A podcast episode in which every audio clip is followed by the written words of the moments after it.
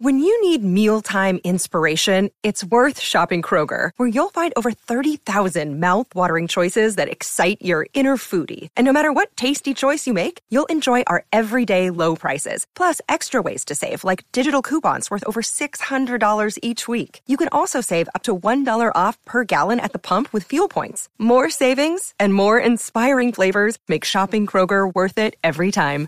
Kroger, fresh for everyone. Fuel restrictions apply. Now, I live in an 80 20 split between what I call beauty and rage. So 80% of my time I'm in the beautiful, the good relationships, the positive things I want to create, the wonderful things that are already going right, the things I'm grateful for, my compelling vision of my future, which I think will bring a lot of good to a lot of people. But then I spend 20% of the time in rage, in self hatred, in being fundamentally disappointed with who I am today uh, and what I've accomplished, in knowing how much more I could do, in focusing on the enemies who want to see me destroyed, the people that actively want me to fail. And in that, and so I'll again, I'll come back to from an evolutionary standpoint that anger, that rage is nature's way of allowing you to be able to withstand a higher degree of pain and suffering.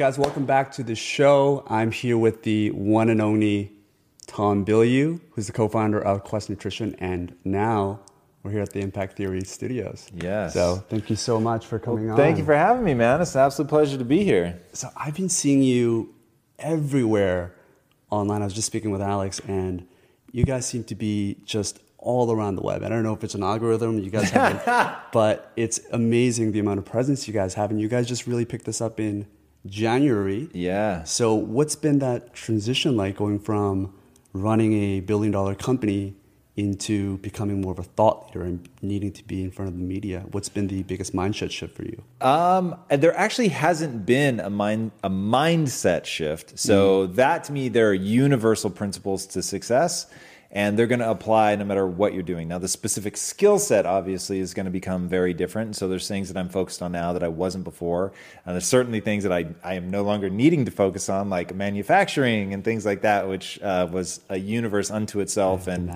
uh, really took an inhuman amount of time and energy. But this is this has been a lot of fun. So and I think part of what makes going into the social realm so interesting for me, I didn't grow up with it. Hmm. So, you know, millennials and Gen Z for short, like they just take it for granted. Yeah. So for them, do you know the David Foster Wallace talk, This is Water? I don't. Absolutely fascinating. You Ooh. must go listen to it right now. Drop it into YouTube. Yeah. Anybody listening to this, trust me, do yourself a favor and listen to it. David Foster Wallace, This is Water. And he talks about how the fish is the last person to realize that it's in water. It's so ubiquitous, it's so ever present that you don't even see it. And that's what social media is, certainly to Gen Z and, and very much so for millennials as well, but not at all for my generation. So hmm. I didn't grow up even with the internet. Uh, and then when it started coming, like I, I didn't, I wasn't even aware of it enough to ever say, oh, this is a fad or it's not a fad. Like it was happening right as I was going to film school. And I was so entrenched in that. And I was so busy mm. with that that the the sort of Cambrian explosion, if you will, of the internet happened while I had my head down and I was just working. And so it wasn't until much later that I really started getting into it and, and to really give myself context. Um, I didn't have my first computer until I was a junior in college. So wow. it, yeah, so my first two years I had a word processor and uh, yeah, it was, so it's totally different. So for me, I'm not slipping into some of the negativity that people have about it. Mm. just talking about that this morning on a series that my wife and I do called Relationship Theory, yeah. uh, where we, you know, just talk about all things relationships. And normally we shoot it on a Monday, but I was off filming another person's podcast up in the Bay Area. Mm. And while I was sad that I had to postpone Relationship Theory, which has become actually important in my marriage, let alone my business, um, and because I was meeting these guys that I had met socially. And they have an amazing podcast and we clicked and i was actually there to promote a company that i got involved with mm-hmm. through the show impact theory uh, if you remember the vs ramachandran episode yeah. so it's it's all this stuff coming together and knowing that I use my show to meet incredible people and then real relationships build from that. And and I was just thinking like, man, we live in this era where you can connect with somebody across the globe, build a real relationship with them. They can then have impact on your business either by teaching you something or becoming a real like sort of biz dev relationship. It's unparalleled, man. It is unparalleled. It's, it's so exciting. So yeah, I'm I every passing day I get more passionate about social and about what we're doing at Impact Theory. And I didn't even know you went to film school. And yeah. is would you say you're an introvert or an extrovert? it it all comes down to how you define it. So, I suppose the most honest answer is I'm ambiverted. Mm. So I can be extroverted if I need to, but by the traditional definition of extroversion, I'm introverted. So I recharge by myself. I like to be by myself. I almost never make social plans. I basically have to be drug out to do things and usually they have to be in service of my goals. So it's not even something that like I'm just going to go out and hang out with friends, which is is a fascinating thing, and I'm not sure that um, I wouldn't benefit from more time with just mm. friends. Um, but do yeah, get, so, do you get exhausted though when you're at networking parties for yeah. multiple? Not only do I get and... exhausted, I just want to leave. Mm. So I'm always trying to find like when I can connect one on one and really. This is interesting. You're, you're making me think about this in real time. So either connect one on one or be there with fans of Impact Theory. I will answer questions for, I've done it for up to eight hours, where I just stand in a group and I just answer their question, question after mm. question about building a business, about relationships, about mindset, about how to succeed in life, whatever that looks like, being a linchpin. So that for me is the one time where I'm like, I love this so much that I could keep going and going and going. So even though that will never happen by accident. Like I have to right. plan it out and know that I'm going to do it. Hmm. When I'm doing it, I'm like, this is so unintroverted of me to like really be into this. You're like surprised at yeah. yourself. Interesting. Because your biggest asset now is really being able to find great ideas, being able to filter it. So that introversion is certainly necessary. Where do you get your best ideas? Is it when you're by yourself? Is it when you're with your wife? Is it when you're well, this is this is a very um, process driven thing for me, and I think it's very process driven for everybody. I just don't think most people do the process. So mine goes something like this. Uh, I go to bed very early, so I'm in bed by 9 p.m. like it's a religion, and I yeah. do that because I want to wake up early. And in waking up early, now you get this time where the world is just silent; it's still. Mm. And because I usually only sleep five to six hours a night, if I go to bed at nine, there's times I'm up at 2 a.m. But my day has started, mm. and that period is just incredibly rich for me. So the first thing I do is I work out, but then I immediately meditate after I work out. The meditation gives me the space to actually hear those little whispers of intuition, mm. um, which are incredibly powerful. But because intuition whispers, it never shouts. You really have to create that quiet space to hear it. And then I do something I call thinkitating, which is so when you meditate, you get in an alpha wave state. And one of the reasons it's so powerful is the alpha wave state is uh, denoted as the one that is calm and creative. So you're in this relaxed state where your mind isn't racing, you're not feeling anxiety, and you're making these cross connections between different regions of your brain. It's very powerful for creative thinking. The problem I found was the whole point of meditation is to quiet your mind. So here I am, I'm having these amazing ideas and I want to be distracted, but I'm telling my mind, you know, just breathe, just breathe, just breathe, and trying to really focus on the part of the breath cycle that I'm in. But, and I began to resent it. And I hmm. was like, I'm having my best ideas while I'm meditating, and I'm sitting here trying to crush them down, and now I'm afraid I'm going to forget. And that's sort of breaking the whole point of meditating. So I thought, well, what if instead I meditate first? I really do calm my mind. I only think about my breath, but then I immediately follow it with thinkitating, where I'm going to leverage the buzz of that alpha wave state and I'm going to set my mind to the biggest problem that I have for 20 or 30 minutes mm. and just let my mind wander on it. So, whereas in meditating, I'm specifically trying not to think, during thinkitating, while I'm maintaining the breathing cycle of meditation, yeah. I'm specifically trying to let my mind wander across a problem. I don't try to force it on anything, but I'll set it loose on a problem. Sometimes it wanders far away from that, other times it really goes right to work on that problem. And I find that I have way more creative insights into it. That has been massively, massively useful for me in terms of creativity, coming up with new ideas Um, and then the other part of the process is this math equation that I'm obsessed with, which is ideas in equal ideas out. So I am not at all worried about thinking unique thoughts. Hmm. I, I'm fully willing to admit that there are no unique thoughts left in the world. I don't. That doesn't bother me at all because there's still massive room for creativity between the thoughts, connecting unique ideas. And that's where I think the real juice is. And that's where I think any individual gets to bring their unique mind to the table and read a book, listen to a podcast, whatever the case may be, take that piece of information and let it react in your mind. And then what does it make you think of? Um, what are the parts of it that you want to adopt in your life? What are the parts that you want to discard? What are the parts that marry with other ideas that you have in your head? And you know, what are the offspring of those ideas meeting? And so that process has been very, very fruitful for me as well. And I find that oftentimes during thinkitating, I'm actually pulling in the ideas that I've been reading. Hmm. So I read voraciously. And when people ask me, like, what's the key to my success? Always be reading. And do you speed read? I speed listen. Ah. So I'm a very slow reader, but I can do audible books at 3x and retain the information. And that is really, really, really powerful for me. I think there is a fixed concept about this whole idea of meditating that we have to be sitting down and we have to practice a certain concept. But for some people, running could be their form of meditation, working out could be their form mm-hmm. of meditation. And to me, you seem like, and I follow your Instagram stories, you're always working out at 4 a.m. You're super motivated.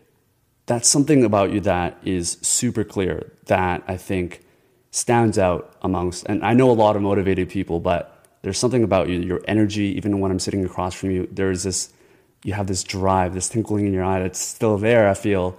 And generally, the people that have these big inspirations or motivations, they generally come from the worst place, right? Whether it's poverty, whether it's, uh, you know, tragic death. You know, for me, I'm an immigrant, so I came here when I was seven, and, you know, my parents had to fight for everything. And for me, this is everything that I do is for me to give back to what they've given me I'm curious to know what that is for you. So I think in movies, and by the way, thank you for the Matrix Code uh, behind us, which is for sure the most impactful movie on my life. But let's talk about Star Wars for a second. And they do a really good job of showing both the light side and the dark side. And I think people need both. And I think that there are evolutionary um, mechanisms that are there. The light side makes you feel connected, it makes you um, want to help, it makes you really want to contribute to the tribe. And I think it's yeah. pretty obvious why that would be advantageous for such a social creature to want to do good things for people, to want to see them win, to think about the beautiful things that you want to create in your life. Um, that's that I think makes sense to people.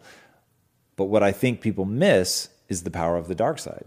Now, I live in an 80 20 split between what I call beauty and rage. So 80% of my time I'm in the beautiful, the good relationships, the positive things I want to create, the wonderful things that are already going right, the things I'm grateful for, my compelling vision of my future, which I think will bring a lot of good to a lot of people.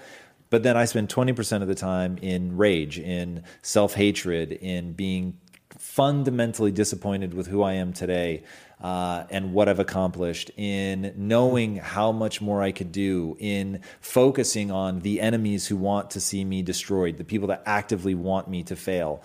And in that, and so I'll again, I'll come back to from an evolutionary standpoint that anger, that rage is nature's way of allowing you to be able to withstand a higher degree of pain and suffering. So if you take they've done controlled studies of this, absolutely fascinating. So if you take somebody and you want to see how much pain they can tolerate, what they do is they make you submerge your arm in ice. Ice bucket. So it's, it's actually worse, like ice water. So you've got your arm in there, and at first everybody's fine. You don't have to do anything. But then after like three, six, ten minutes, it's brutal and it really begins to be this mental torture where it's like, how long can I endure this? Because they know I can pull my arm out at any time. So, how do I manage to keep going through this? And what they found is if they told people right when you feel like you have to pull it out, I want you to get angry and start swearing. And when they do that, they can stay for 30% longer by triggering an anger response, by being aggressive, by really like enraging themselves. So you can imagine if you encounter an animal, a warring tribe, like whatever, and you need to show up at that moment. It isn't thinking the beautiful thoughts. It's fucking bloodthirst, man. It is like, I am not going to lose. I'm going to rage into this person. I'm going to go with everything I have. And in that, that adrenaline, that aggression, that like anger and rage, you're able to deal with what you're actually in the middle of, which is going to be high degree of pain, which obviously is going to be suffering. So it is a tool that we've been given that lets us really push. Now, it's when people lose the balance and they spend north of, in my opinion, north of 20% in that it begins to be corrosive. So if you're spending north of 20% of your time focused on the people who hate you, focused on how disappointed you are with your own results, focused on, um, you know, how hard things are, if you spend more than 20% of your time there, it begins to diminish you. Mm. And that's where people just have to realize it's a choice right? You get what you focus on. So if you focus on the bad things, they're going to be there and they will seem ever present. But likewise, if you focus on the good things, they will be there and they will seem ever present. So you get to decide how what percentage of your time you could spend no time in the darkness and there are people that do that, right?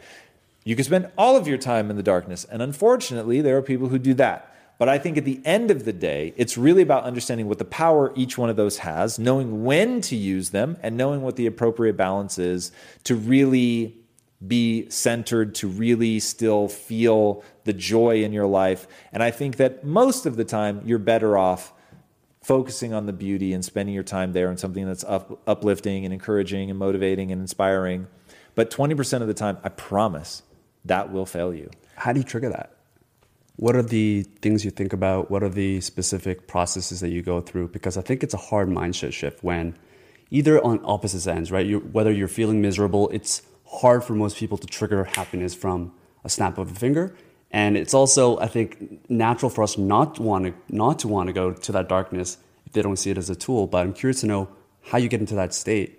Here's something that's really, really fascinating, and it's called a negative feedback loop. So you have positive feedback loops like labor. Labor is a positive feedback loop. So once a woman goes into labor, as one chemical raises, the next chemical raises, and that chemical B raising triggers chemical A to raise higher, chemical A raising higher triggers chemical B, and that's why once labor starts, you can't stop it. So mm. once a, it's not like they ever go, you know what, now let's hold this off for a couple days. It doesn't happen. Like it's a one way train negative feedback loops, there's mechanisms to to stop them. So you have um, an uh, basic. I can never remember the. You have an antagonist and a whatever the other one is. Not pro, it's not protagonist. Oh, okay. That's in like a story, but it's um and it's not antagonist either. Anyway, the two things that work together. So, as one goes up, the other one necessarily goes down. So, take the sympathetic nervous system, which is fight or flight, and the parasympathetic nervous system, which is rest and digest. So, fight or flight, you know, we're about to get into something, boom, your cortisol levels spike, your heart rate goes up, you start breathing more rapidly, your muscles are mobilized, they are ready to run or engage. Conversely, when you meditate, you're slowing your breathing, you're slowing your heart rate, you're lowering your cortisol levels. So you can't do both at the same time. Mm. So, as you, this is why meditation is so effective, as you raise your sympathetic nervous system, sorry, your parasympathetic nervous system, eh, your heart rate's coming down, your breathing's going more shallow, the sympathetic nervous system, the fight or flight, is coming down. And that's why you feel this like sense of well being as you begin to meditate. So that's your, your negative. Now, the body has mechanisms worked into it to allow you to trigger these things. Mm. So, for instance, if you want to immediately get into a happy place, start it from the body. If you're not feeling it, start it from the body. They've done studies on this, absolutely incredible. If you have somebody rate their level of happiness, they'll rate it one way. If you have somebody rate their level of happiness holding a pencil in their teeth, which sort of forces their face into a smile, they'll rate their levels of happiness higher just from holding the pencil consistently. Wow. Now, the reason is, is something called mirror neurons. If you know V.S. Ramachandran, who's actually been a guest on Impact Theory, an amazing human being and one of the most extraordinary neuroscientists ever. This guy's just unbelievable. But he's done a lot of work into mirror neurons. Now, mirror neurons, if you've ever heard about mirroring and matching, which is something in NLP, where it's like when you're talking to somebody, you and I will both start nodding at the same time, right? To connect with each other. If I fold my arms, you're likely to fold yours. Uh, you lean in, I'll lean in. So all the, that's mirror neurons at work. Now, mirror neurons are what allow, especially like kids, to see something and learn how to do it. but it lets anyone match the facial features that the other person is doing to actually feel what they're going through. So if you put a camera on the audience while they watch a movie, you can actually see them. They're like mimicking the facial expressions of the people on screen, which is one of the reasons you really feel connected, you empathize with them, because we have this mechanism where when we hold our face in a certain way, it actually makes us feel a certain way. So the next time you're in a piss poor mood and you really want to cheer yourself up, force yourself, you're going to feel stupid, but force yourself to laugh out loud. You can't stay angry. You can't. It's, it's that what I'll call tagonist and antagonist. It's not called that. I know that. I just can't remember we'll the word. It we'll look it up. Yeah. So it's that balance between those two things, right? When you start laughing out loud, it it forces the change in neurochemistry that's going to dissipate whatever you were feeling, what was making you angry, anxious, whatever. Like that will go down. So, conversely, if I really wanted to trigger the rage, the anger, not only am I going to force myself to think about something that enrages me, but I'm also going to furrow my brow. I'm going to take a more aggressive stance. I'm actually going to flex my muscles. Like doing things like that make you feel like literally just doing that now, lowering my forehead, bringing my brow down, yeah, flexing my muscles, gritting my jaw. like it makes me feel aggressive, right? Mm. So you can very rapidly once you understand how the body and mind work together and how they are inextricably linked and how yeah. doing something to the body will immediately impact the mind which is why i begin my days with working out even though i hate working out.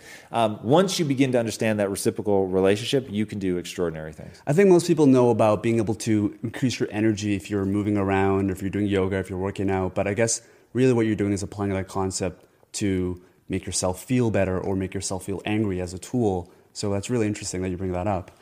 I'm curious to know why you started Impact Theory. You know, and, and do you think you would have started it if you didn't have such financial success with Quest Nutrition? Uh, so we have a lot of deep and amazing questions in there. So I'll break them apart. So why did I found Impact Theory? Because I believe my truest mission in the world is to address two pandemics. Uh, you have the pandemic of the body and everybody understands that. Everybody can see that that's ratcheting up and becoming a bigger and bigger problem. Um, and it's very visible, right? When somebody's dying of um, diet related complications, they're usually massively obese. Uh, if they have like diabetes or something like that, they're literally burning alive from the inside. And so they're being amputated, starting at the toes and then the feet and then the legs. And so it, you see it happening. But the other pandemic that we're facing is the pandemic of the mind. And depression and anxiety are a lot harder to see until somebody takes very drastic action. Right now, suicide is the number one cause of death among young men in Australia. It's the number two leading cause of death among young men in the US. Um, just globally is becoming a bigger and bigger problem. So with Quest, it was asking and answering the question no bullshit, what would it take to end metabolic disease? And the answer that we came up with was you would have to make food that people chose based on taste and it happened to be good for them. Because telling some people eat less and exercise more works, but telling that to everybody is not a winning solution. So that was our like we really believe that will work. Mm-hmm. And so we set out to do that in earnest. Then on the mind side, it was okay, what is that thing that allows people to really take control of their life, whether it's the neurochemistry that's making them depressed or anxious or whatever, what's going to allow them to do it? So, no bullshit, what would it take to get people out of the matrix, which is how I asked the question. And the answer was you have to fundamentally alter their belief system. Because you get what you focus on, because humans lead with belief. If you're focusing on negative things, your life will simply seem negative. If you don't believe that you can get out of your bad circumstances, then you'll never take the first step. So it really does come down to their mindset. It comes down to how they view the world. Um, in fact, there's I'm, I'm writing a book right now about how to escape the matrix. It'll be called something else almost certainly, but uh, that's the underlying principle. And the quote that I want to open with is a quote from Einstein. And this, when people understand how foundational this is, then they'll really be onto something. And his quote is The most important decision anyone will ever make is whether they live in a hostile or friendly universe. So it's a decision, it's something you decide. And you decide whether you live in a friendly or hostile universe. And then that decision will become a self fulfilling prophecy. You'll see it everywhere because you're focused on either all the things that go right or all the things that go wrong. Neither one is objectively true, but that's what you focus on. And so that's what you're going to get. So knowing all of this, um, and having read Joseph Campbell's seminal work, The Power of Myth, and understanding that we're now living through an era where we have all this amazing mythology, but nobody believes it. And so nobody's trying to extract life lessons. And looking at the neuroscience, it's just abundantly clear the only way that human beings assimilate truly disruptive information, so changing a mindset, is through narrative. And the way that we, unlike any other animal, have been able to group in these massive groups and work in a coordinated fashion is because of the, the fictions and the narratives that we rally around. So if you haven't read the book, um, in fact, read them both because they both touch on this subject. But um, Sapiens by Noah Yuval Harari and uh, Homo Deus, also by uh, Noah Yuval Harari. Just two books that really talk about humans and how they use narrative, how they um, leverage fiction. So think, you know, you and I meet, and let's say that we both believe in, like, we're just huge comic book fans or the Matrix fans, right? And instantly we have a connection. Oh, we have, but it's fake. It's just a story. But we can actually really bond over it. And so when I saw that movie, I decided to take the principles into my own life and to actually live by them, even though I know it's a work of fiction. The easiest way to think about it, these the narratives that people have galvanized around for millennia has been religion. And that was the way like you could unite very disparate people in eh, far-flung lands that had never met each other, get them to fight wars all over what they believed in in terms of God, right? And rituals and what's right and what's wrong. It's pretty crazy when you yeah. think about it. So I knew, okay, what are the dominant forms of narrative? If I'm going to change somebody's mindset, I'm going to be leveraging narrative. I'm doing it though in a world where people no longer believe in the narrative. So somebody watches The Matrix, and they don't think it's actually true.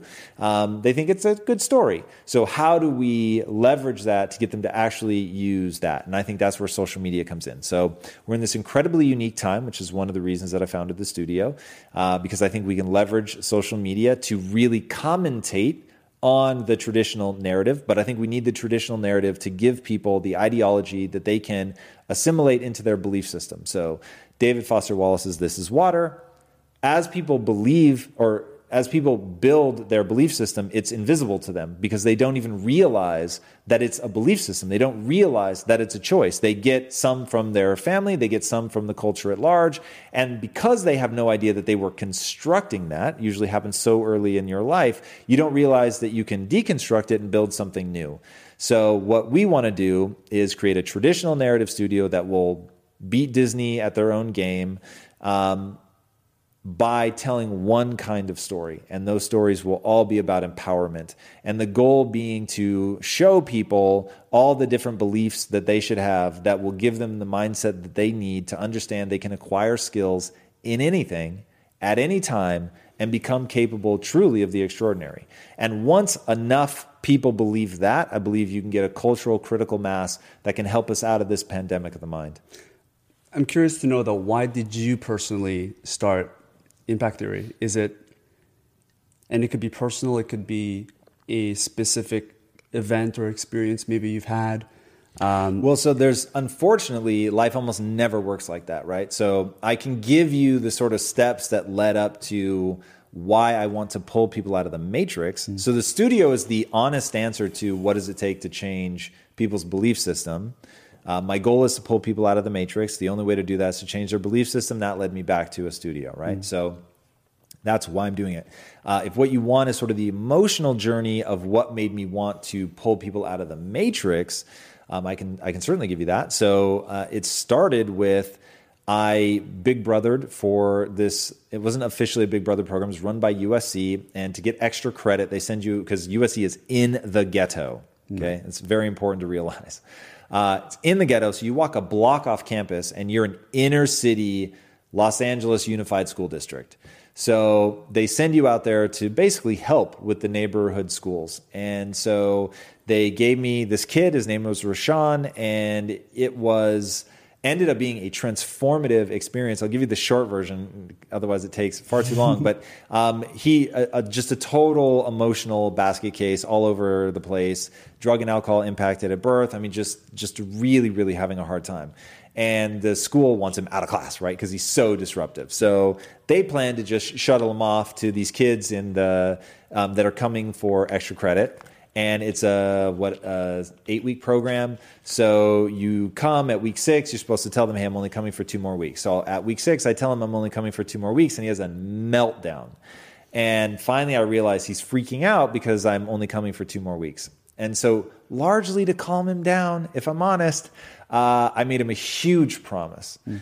And that promise was look, if you'll do your homework when I'm here, as long as I live in Los Angeles, I will help you with your homework. Fair? And so he calmed down, and that ended up being uh, an eight or eight and a half year relationship between he and I that became, I got very involved in his life. And he ultimately got taken out of the adoptive home that he was in because he was being abused, which unfortunately I didn't recognize.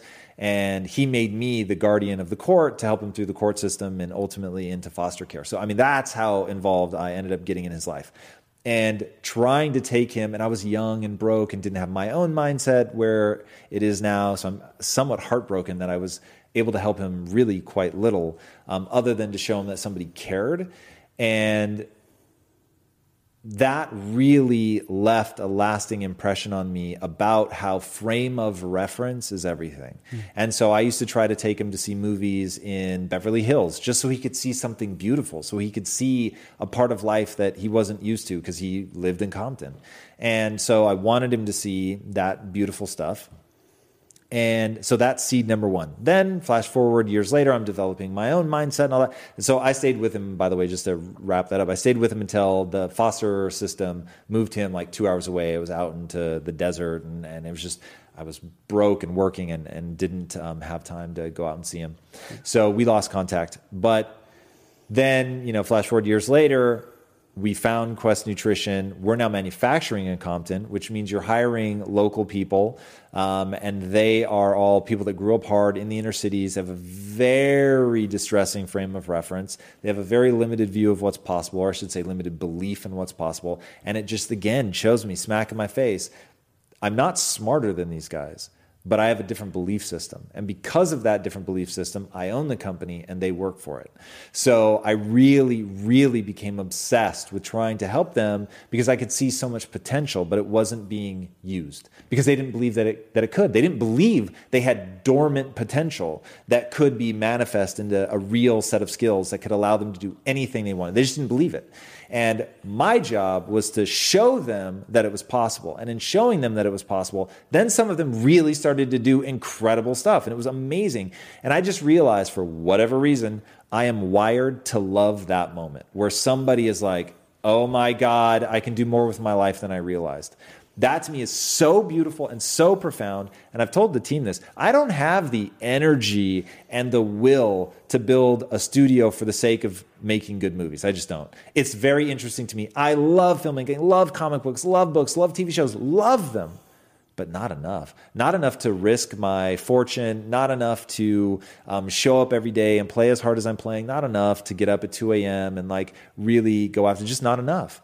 And so it comes down the thing that drives me is that it's those people that I know that they're incredible and they could do something amazing with their life if they just had a more empowering mindset.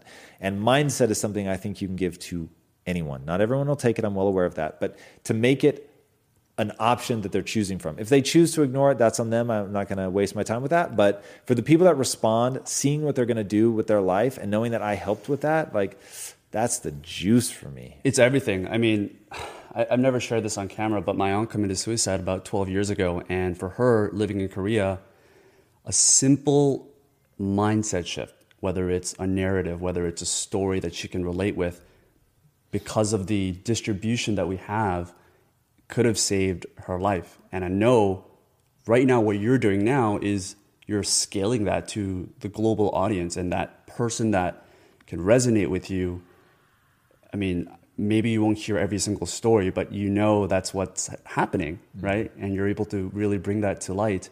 So I think it's amazing that you're doing.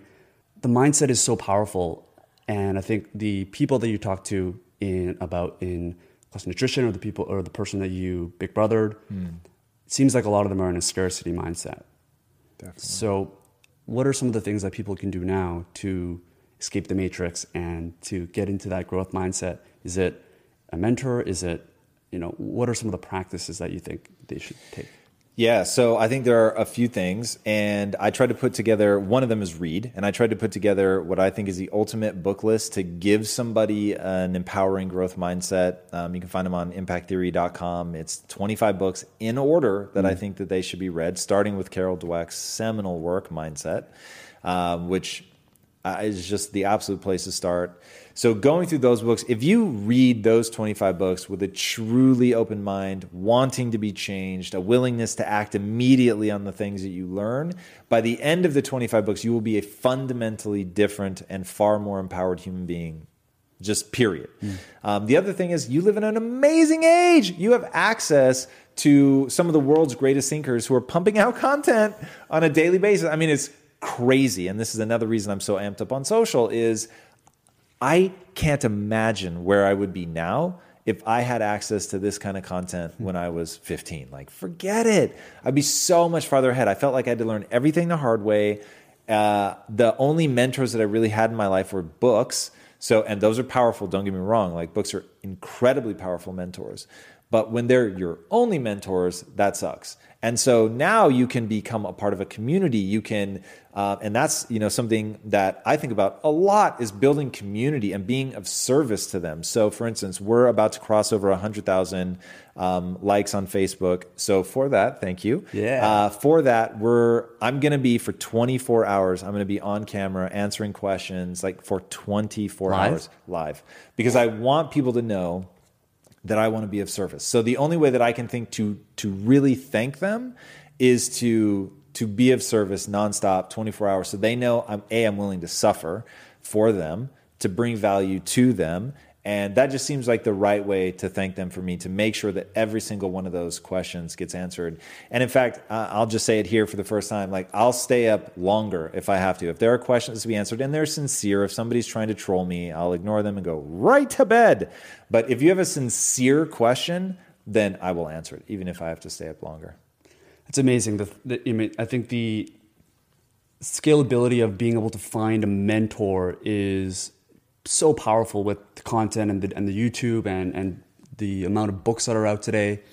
Do you think that having a personal mentor, a real life mentor, you can go to their house and drink coffee, do you think that's still relevant and as important as it was maybe 20 years ago? It's definitely still relevant. I don't think it's as important mm. because back in the day, that was sort of it. Like that was your only way. You couldn't sit and learn from somebody by watching their videos or by reading their blog articles or their books. Um, the books, I guess, is one thing you could do, but all the other stuff didn't exist. So just the volume of content and the intimacy, quite frankly, that you can create with a podcast or a video didn't exist before. So you really do feel like you get to know them. Also, most influencers, at least if they're smart, they'll actually answer your specific question. Mm. You talked about um, your interns being fearful of or excited about certain things. You've achieved so much at this point. You know, you've built a billion dollar company. You now are interviewing some of the greatest minds of the world. What are some of the things that scare you today? And how do you deal with that? So here's the the bad news about my mind. There's not a lot of things that scare me because mm. I'm not risk averse. So, and that's probably what I should be scared about is that I really see opportunity. I really move towards things. Um, the, the honest answer, what scares me to death is getting brain damage and my wife dying. Those are like paralyzing fears for me. So you're not going to see me do dumb shit that like could give me um, head trauma. You won't see me on a motorcycle. Uh, you're not going to see me speeding down the highway. Like, dude, I re- that really truly scares me um, because if I lost all my money, you can't take my skill set. Okay, so I can build back. So that doesn't scare me. It doesn't sound like fun. I have absolutely no interest in it, but it doesn't scare me. So I'm willing to take risks with money, and if we lose it, we lose it, whatever, and we'll just build back up. So that doesn't have its grips on me. Um, my wife, what we have is shared experience. And so there's no, like, it's the only thing you have to earn again in real time.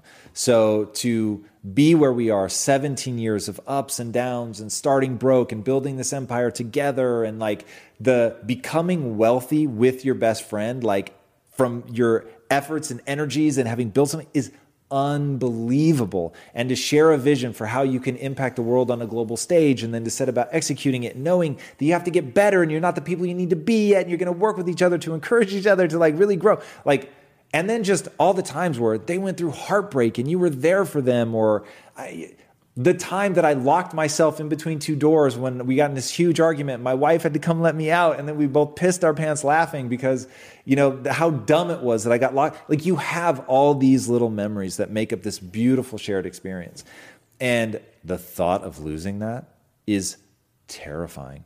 And so I don't believe that there's one person for somebody, but I believe every day you spend with the person that you're committed to is it's making that relationship richer and hmm. richer and richer. And there are exactly zero shortcuts to that. So those two things scare me.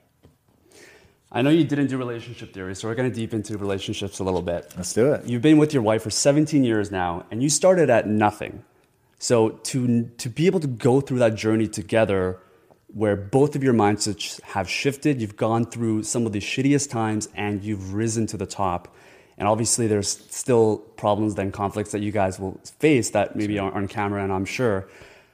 What's been like the evolution of that relationship? And I know today people put this pedestal on power couples and being, you know, perfect on camera when you're when you're together what's been that evolution like and how has your relationship evolved from starting from nothing to where you guys are here today? It, has been amazing man. And look my wife and i the one thing we don't do is try to be cool. So we uh, we're pretty raw and vulnerable in the show and walk people through like all the dumb stuff that we did to have to learn lessons. Um, one thing that i'll say in the beginning is my wife would get upset too fast and I would get upset too slow, only to then stay pissed for a really long time. So, like managing that, like how do you deal with when the other person actually hurts your feelings and you have legitimate reason to be upset? How do you navigate that? That was something we got very good at very early on that has served us so insanely well. Learning to communicate in a language that the other person can understand. So it's not enough to say the right thing, you have to say it in a way that they will actually be able to understand. Um, defining terms has been huge for us. So, like, what does the word important mean? What if you say you promise? Like, what does that mean? So things like that have been just insanely, insanely important for us. We started as I was the one working and she was the housewife, and went from that to being equal partners in a business. We first we um, founded Quest together. We had other partners, but we founded Quest together, and then this we founded just the two of us. So it's really been fascinating over the last 10 years to become business partners and to see what that's like um, and, and our relationship evolving over that. And one thing that was really an evolution was she went from being a housewife, totally a supportive role. She was laying my clothes out for me every night. She was making all of my food, keeping my calendar. I mean, it was amazing the degree to which she took care of me.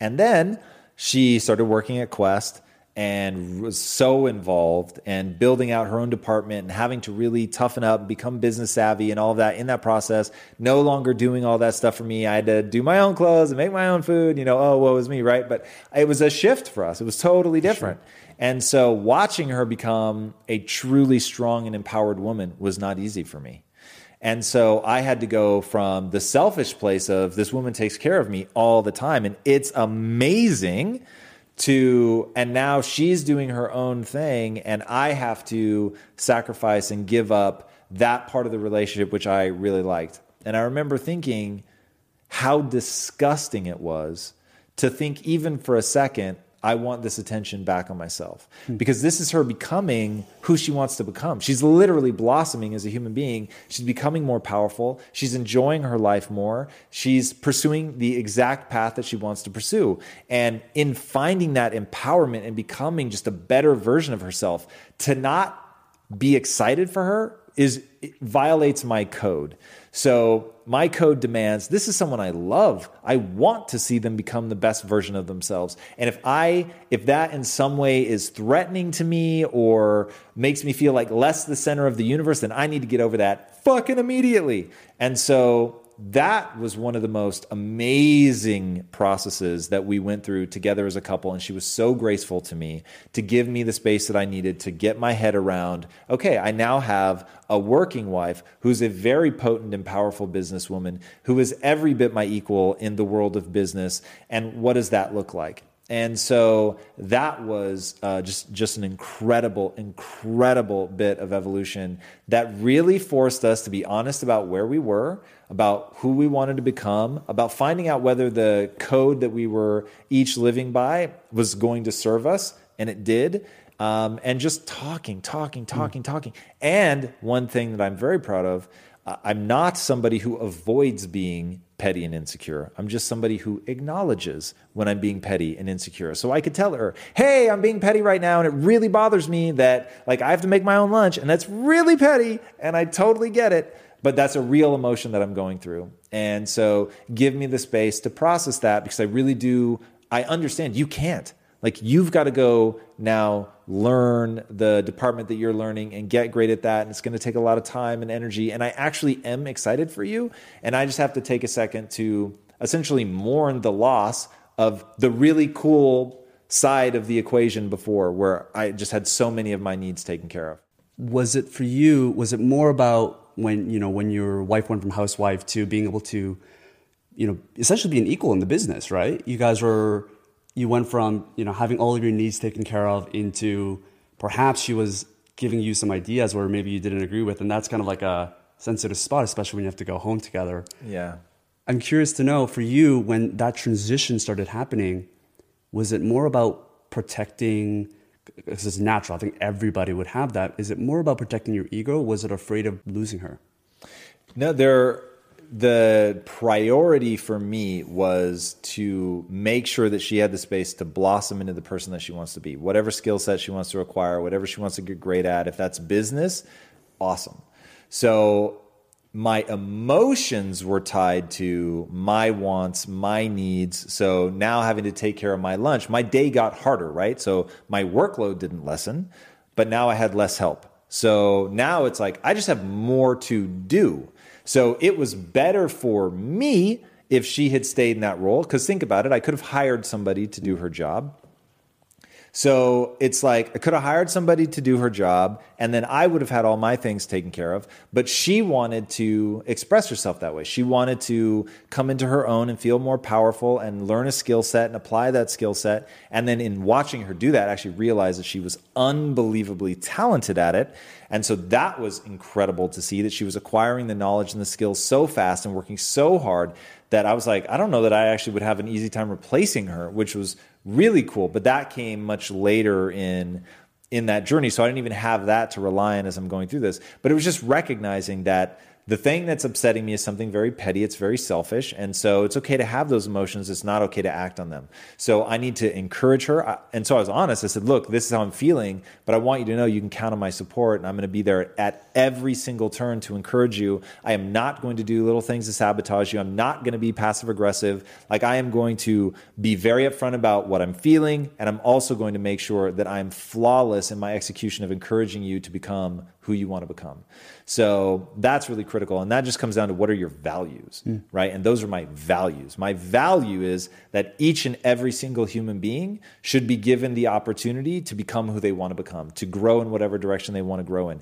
And things that stop them from doing that to me are the things that, you know, you have to get rid of. So and do you think that's how you kill the ego? And shout out to Ryan Holiday for ego is the enemy. Is that is understanding your values is that the main thing that people need to do to diminish the egos that they have whether it's in business relationships friendships?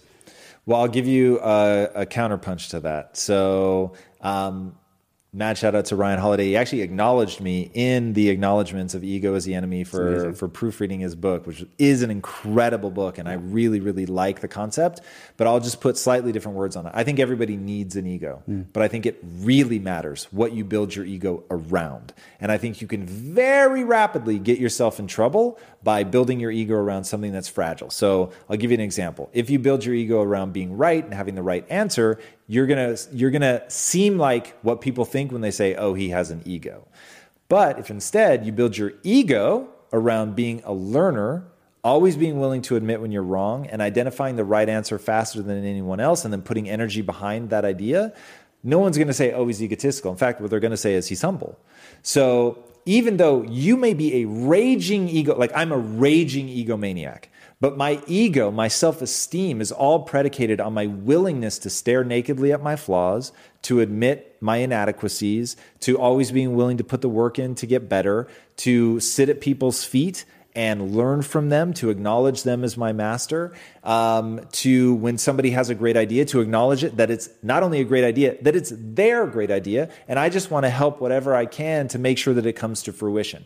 People want to be around somebody like that, it makes them feel better about themselves. It's somebody helping to get this idea across the finish line. So even though that is very much ego driven, I want to feel good about myself. I'm doing things specifically to make me feel good about myself, right? I'm admitting that I'm wrong because I get a neurochemical rush, not a feeling bad about being wrong, because I don't prize myself for being right. I get a neurochemical rush when I admit that I'm wrong really fast because I know that's hard. And I know that I have to overcome like insecurity and pettiness. And in overcoming those things, I actually feel really good about myself. Mm. And I fan those flames, right? I create that value system in my mind. They're all decisions. And I fan fan those flames. And when I do it, while there might be a pit in my stomach, oh God, everyone's going to realize I don't have all the answers. But then it's like, don't worry about that. Feel good about the fact that you were willing to admit when you're wrong because that's very beneficial for moving you towards your goals.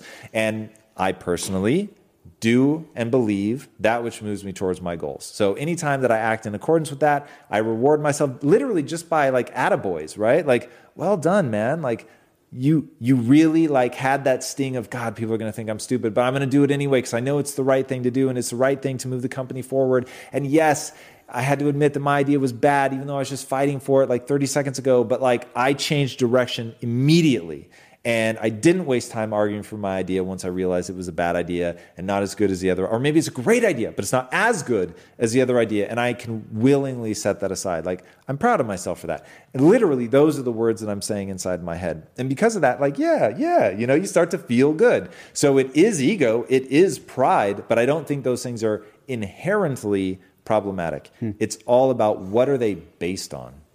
It seems like your entire journey and, a lot of people's journey is really just about learning, making mistakes, experimenting, learning, and you're just constantly, constantly, constantly learning. I know you believe that entrepreneurs are not born, but they're made. I'm curious to know, and this is the final question if you had 90 minutes to teach a university or set up a curriculum and teach a specific topic or a course, what topic would that be, and why would that? Why would you choose that topic? Mindset, because it is the thing that controls every other aspect of your life. Every single, every single aspect of your life is controlled by your mindset. Period. And how would that be different from, you know, psychology or a uh, a curriculum that's already that is an place? awesome question. I'm glad you asked. So psychology concerns itself with truth. I have no interest in truth. I am hmm. only interested in what is effective. That's it. So when I say do and believe that which moves you towards your goals, I don't say do and believe that which is true. Do and believe that which moves you towards your goals. Why? Because I don't trust people to accurately assess what is true. You know how many beautiful people think they're ugly? You know how many brilliant people think they're dumb? You know how many insanely capable people are absolutely convinced that they can't do something? Right? When I think about your aunt, thank you, by the way, for being vulnerable and sharing that. She believed she would never feel good about herself again. And that's why she did what she did. It's not true, though right? It's a brain chemistry state. And I'm not denying that there's brain wiring that goes into it, that she's reinforced certain loops unintentionally in her mind that get her into a dark place, and that there's real, true um, mental injury. I'll avoid saying mental illness just because it has baggage, but there's a mental injury. She's got wiring that isn't helping her. It's causing her from just a true, and she may have had a microbiome problem Uh, it's like what over 50% of the serotonin is produced in your gut, and over 90% of the serotonin stored in your body is stored in the gut. So when you have an imbalance in the gut, you're just not getting the chemicals to the brain that you need in order to feel good. So we're we are chemical processing plants, and when the chemicals get out of whack, you got trouble. So getting into a science that concerns itself only with truth is fascinating and I love it and I want to know what the truth is, but I'm not going to steer by the truth because if I believe, oh, you could never do that, that doesn't help me. So, far better to believe anything is possible so that you'll at least try and you'll push yourself. So, the people that are happiest, brace yourself for this one, the people that are happiest in clinical trials the people who are happiest are the ones that score highest on self delusion. So, since the game that you're playing is not success, since the game that you're playing is not money, despite what people may tell you, the game you're playing is neurochemistry. How do I feel? That's it. If I give you $7.4 billion, but you hate your life and want to commit suicide, what good is the money?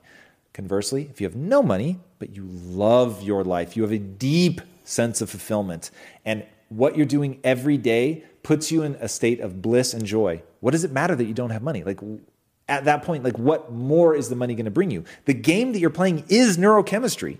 So if you find more contentment, more happiness in delusion, then better to feed the delusion. Now, look, I get it. That like anything, a little bit of delusion is probably good, and too much delusion is paranoid schizophrenia, and you end up in a mental institute. So I'm not saying it can go unchecked. I'm just saying that it even delusion is a useful tool. Hmm. So if you let's if I were empirically ugly, it does not do me a service to believe that. It just doesn't. Then I'm going to be way less confident, and the thing that people respond to even more than looks is confidence. So I'm do that which moves you towards your goals. Period. I love it. Thank you so much, Tom, for being on. I generally, when we finish off these interviews, we like to leave the audience that are listening here or watching here today with one small challenge, an action step they can do. It could be super small or it could be a little bit bigger. But for the people that are listening, they can turn off, pause the interview, and just take action on that, whether they're walking around or at the gym or at their home what is that one challenge that the listeners can do to live a more impactful life? All right. It's going to be a two parter, which might be cheeky, but I'm going to do it. Uh, number one, you need an insanely specific goal. Insanely specific. And I'll give you examples of not specific goals. I want to help people, not specific. I want to get rich, not specific. I want to build a business, not specific. You need to get very specific. Your goal needs to be like absurd in its specificity. Then create a list. Title that list Important Things. And every day, first thing once you finish your morning routine, do not check email. Go into your important things list, which should be in order of most important to least important, but only important and work your way through that list. If you live in that list and it's all things that are aimed at helping you actually achieve your goals, if you spend your time in that list and your goal is specific, if you do that with enough diligence, you will be successful. Tom Bilyeu, everyone. Thank you so much for being you got on. it, man.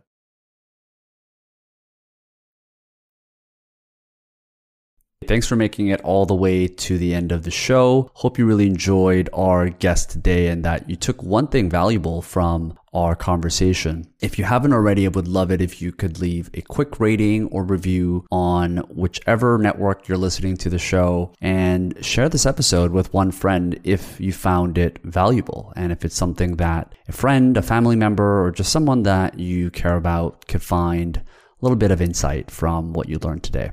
All right. Chao.